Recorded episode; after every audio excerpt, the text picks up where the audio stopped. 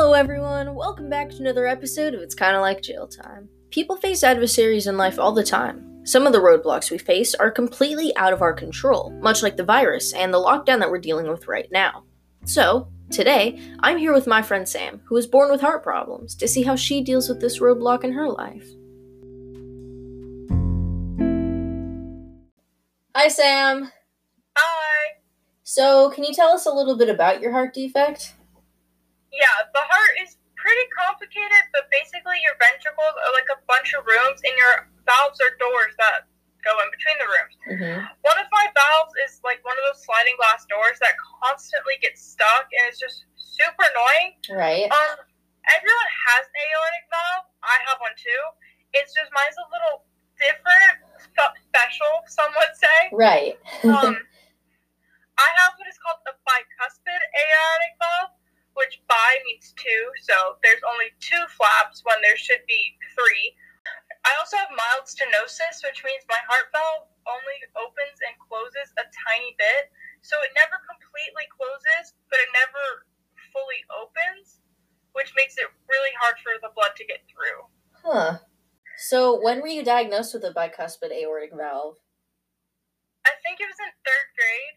Yeah, because we had just had our mini Olympics. I had woken up screaming that morning, and uh, my dad rushed in my room and he asked me what was happening, and I was like, "It hurts," and he's like, "Where?" and I pointed to my chest, and he was like, "Oh, that's not good." Yeah. Uh, so then he drove me to the ER, and then we, I just, I very distinctly remember we were running down a hallway because we didn't know then that that made it worse. Um, so yeah, and then we sat in the ER, ER for like eight hours. Uh, I did X-rays, blood tests, and a couple EKGs, and then they figured it out. So now I go to the doctor like every eight months. Uh, can you tell us what EKGs are? Um, I don't exactly know, but they stick a bunch of sticky things all over you, like I think where your main veins are or something.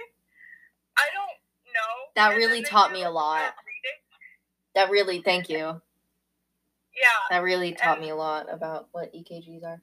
Um, so how did you feel after getting diagnosed? I mean, little third grade me literally couldn't care. It's just, well, my teachers cared and my parents cared. They're like, you can't do this anymore. And I'm like, but why? Um, and I've pretty much just normalized it now because, I mean, I've lived with it my entire life. I just have known since third grade. Yeah. Uh, but I like to think I'm rare because it happens in less than 2% of the population and it happens even more in males, which Wow. I'm not.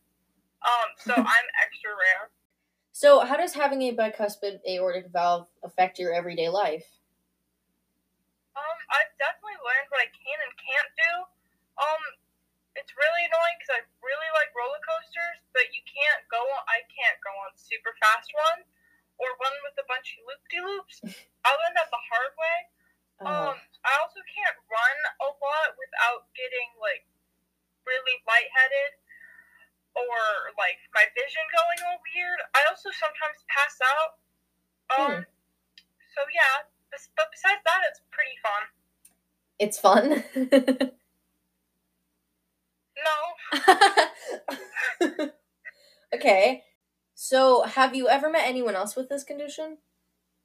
yeah, my friend's older brother has it. Uh, we had a performance at Knott's that day, and he came to watch her perform. And our moms were talking, as moms do. um, somehow it came up in the conversation, and they figured out we had the exact same condition. I mean, like not you, same thing. yeah.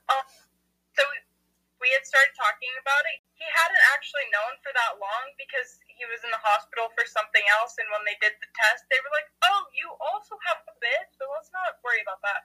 Um, so then we talked about all the rides we couldn't and couldn't go on. I told him all the things he probably should and shouldn't do, and uh, yeah. So how many times have you gone to the ER? Um, for this, I think like two to three times, maybe.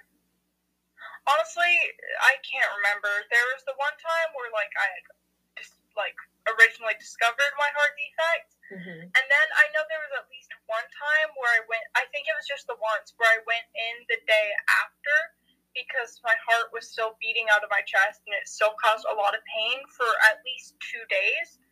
So sometimes, yeah, the pain lasts or it doesn't go away for a couple of days. And then my mom got freaked out, and then we went to the ER, and they were like, that's normal. And yeah. Birth defects. We all have them. Just kidding. Only the special ones do.